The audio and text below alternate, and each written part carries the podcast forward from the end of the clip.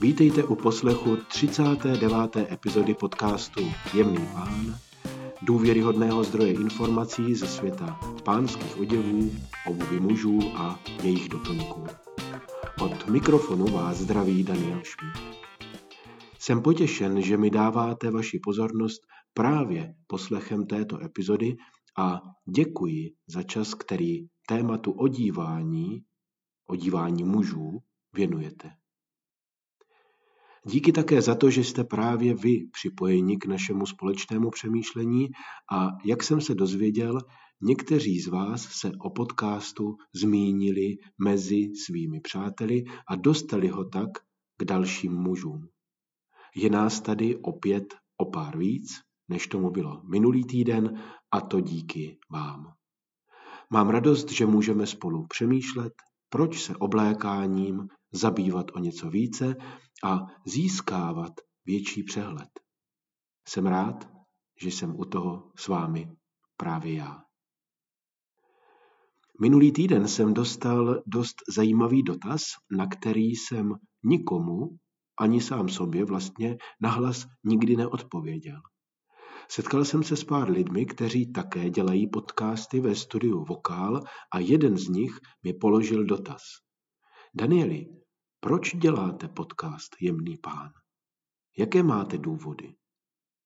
Chvíli mi trvalo, přiznám se, než jsem si všechny pohnutky, které mě k tomu vedou, že jsem každý týden u mikrofonu, sestavil do nějaké řady.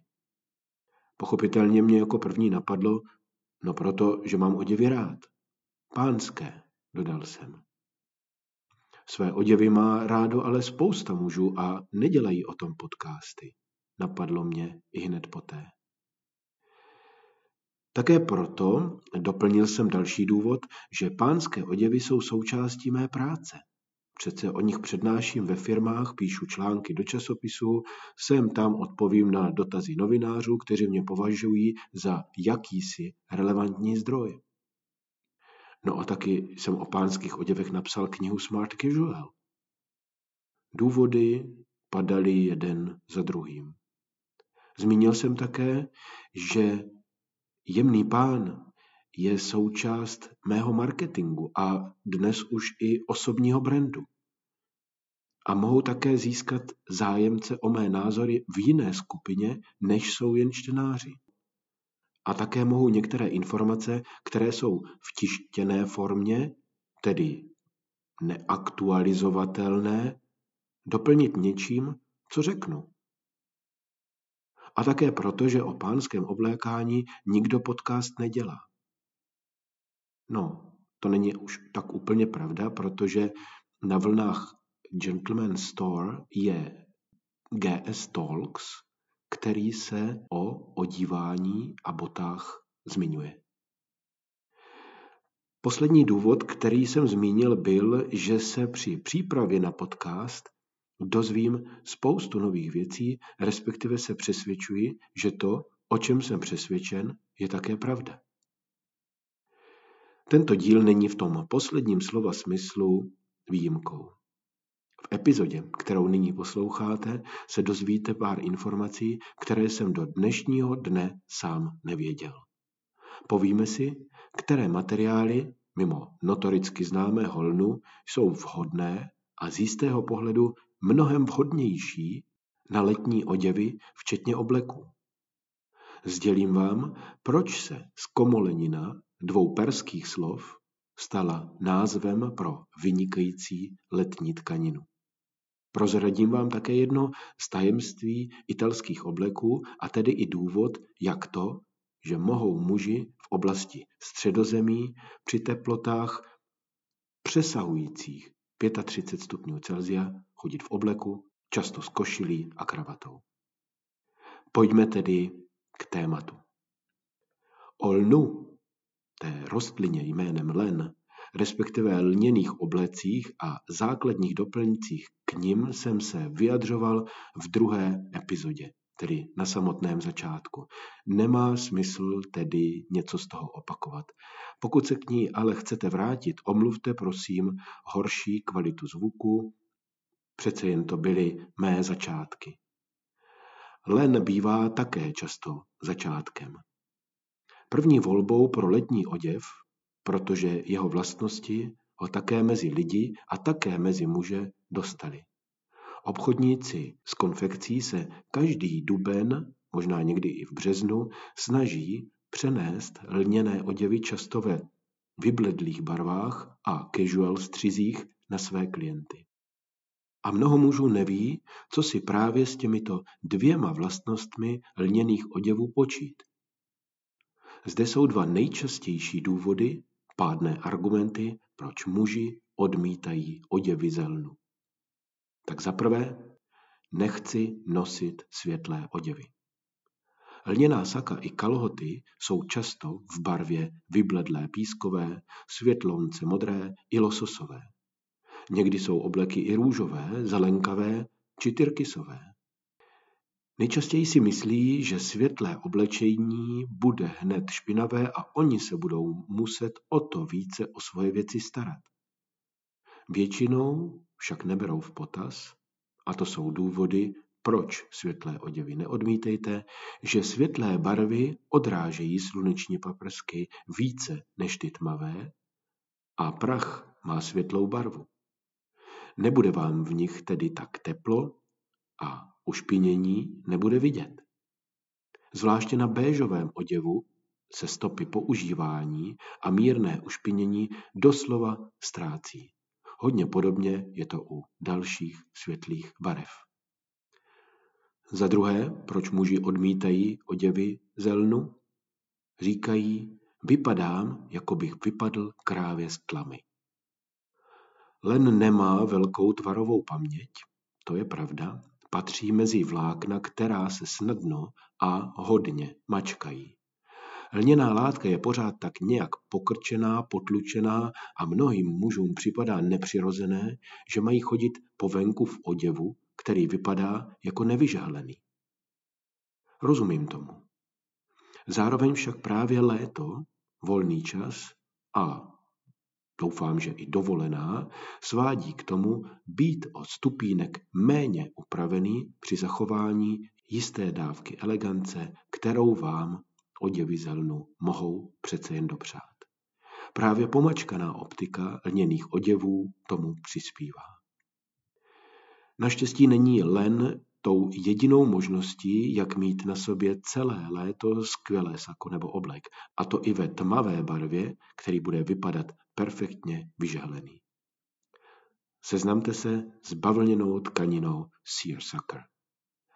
Psáno s dvěma E na začátku a R S U C K E R. Toto zvláštní slovo je zkomoleninou perského slova šir, což znamená mléko, a slova šakar, které znamená cukr. Seersucker byl tedy praotcem jména této látky, kterou zvláště mimo Evropu označují lidé také jako railroad stripe. Seersucker, neboli onen železniční proužek, je tenká, při pohledu zblízka mírně svraštělá bavlněná látka. Nejčastěji je pruhovaná, někdy i kostkovaná a tak typická k výrobě oděvů na jarní a letní oděvy. Seersucker je tkaný tak, že některé příze se shlukují dohromady, což dává látce místy pomačkaný vzhled. Tohoto efektu je nejčastěji dosaženo během tkaní, a to tím, že osnovní nitě pro svraštělé pásy jsou přiváděny větší rychlostí než osnovní nitě hladkých pruhů. Hm, teď už asi tuším, že to zní moc technicky, že? Je mi to jasné. Ale zpozorněte. Právě rozdíly mezi strukturami stojí za jménem této látky. Hladké pruhy jako mléko a svraštělé jako povrch cukru. To nepatrné pokrčení způsobuje, že látka se při nošení většinou drží dál od pokožky, což usnadňuje odvod tepla a cirkulaci vzduchu. Pro ty z vás, kteří si nelibujete v žehlení, mám dobrou zprávu navíc. Tuto látku není nutné žehlit, protože velmi dobře drží tvar.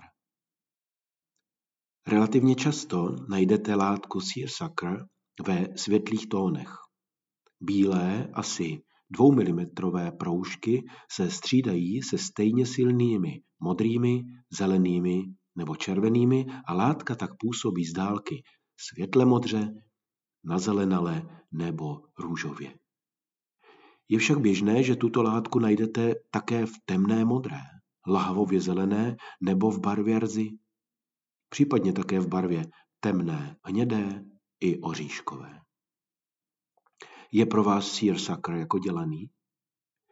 Jestliže chcete v létě nosit oděvy v tmavé barvě, třeba navy blazer v tmavě modré nebo oblek v lahvově zelené a chcete, aby se nemačkal, je Seersucker pro vás. Jestliže chcete nosit oděvy ve světlých, pro léto typických tónech a zároveň nechcete být pomačkaní a oděvy udržet na formálnější rovině, je právě tato volba pro vás. Pokud chcete z formálnosti vlněných obleků sestoupit o příčku níže a dopřát si pohodlí jemňoučké bavlny, měla by být právě toto vaše volba. Seersucker najdete ve všech dobrých krejčovstvích, kde vám ušijí to, co si přejete. Zřídka se s ním setkáte v konfekčních obchodech. Máte nároky ještě vyšší a nechcete se vzdát v létě vlny? Potom je tu Fresco. Nepleťte si prosím název této látky s freskou, tedy typem malby na stropech a stěnách paláců, zámků nebo hradů. Vy a já, nadšenci do oděvů z jemných látek, máme jistě s názvem Fresco více spojený určitý druh tkaniny, jejíž název na své jméno zaregistrovala firma J and J Minis, britský výrobce látek, jako vlastní ochrannou známku. Tvrdí oni, že jde o nejlépe chladivou oděvní látku.